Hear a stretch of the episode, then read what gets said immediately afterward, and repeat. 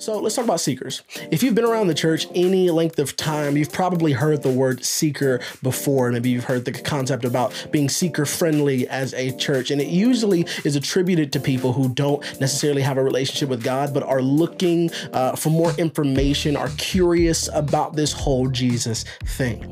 And so the word seeker has been so commonly used for people who don't yet have a relationship with God. What I find really interesting about it is this truly, we're all seekers.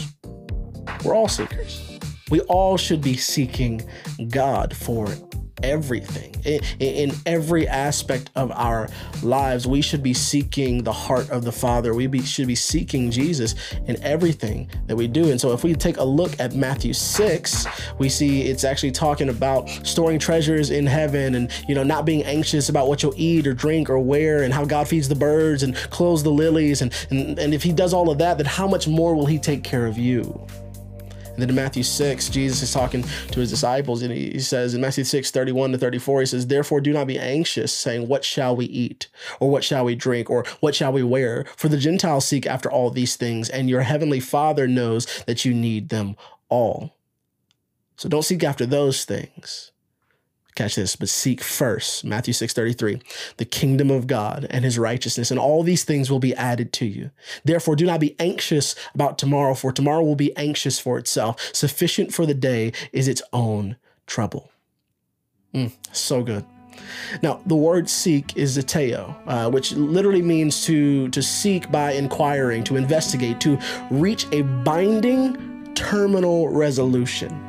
Okay, a binding terminal resolution. I love that. And here's why seeking the Lord is us resolving to give God the first look in our seasons of worry and anxiety. Okay, and that resolution should be binding, as is his covenant to us. It's as final as his sacrifice for us. So when we seek the Lord, it should be binding, it should be final. It, he should have the first look in all of our worry and our anxiety, and the last look in all of our worry and our anxiety. God has promised to take care of us us. And, and listen, if He's taking care of the birds of the sky and the lilies of the field, how much more will we be taken care of? It is so easy for us to get caught up in the whirlwind of anxiety and the whirlwind of what's next and all the things of the future when God is asking us to focus on what's now.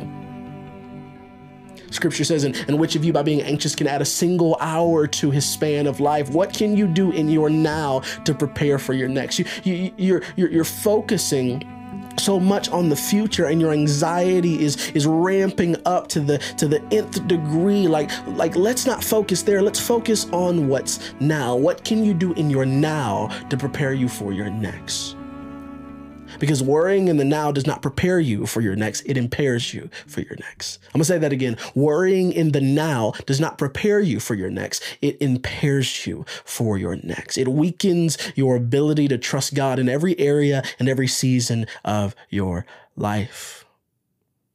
Just want to encourage you with what the prophet Jeremiah said to the nation of Israel in Jeremiah 29 11. He says, For I know the plans I have for you, declares the Lord. He's speaking on behalf of the Lord. Plans for welfare and not for evil, to give you a future and a hope. That word welfare simply means peace peace to combat the anxiety of our lives which in matthew 6 25 like we've been told not to be anxious about and and seek first the kingdom of god in all things our ability to lead our ability to lead in our workspaces, in our homes, in our families, our ability to lead in our relationships with other people, our ability to lead hinges on our ability to seek God first in every area of our lives. In your business decisions, seek first the kingdom of God. In school, seek first the kingdom of God. In your family, seek first the kingdom of God. In your finances, seek first the kingdom of God. In your relationships, seek first the kingdom of God. In your decisions, seek first the kingdom of God. With your future, seek first the kingdom of God. With your now, seek first the kingdom of God. With your career, seek first the kingdom of God and do it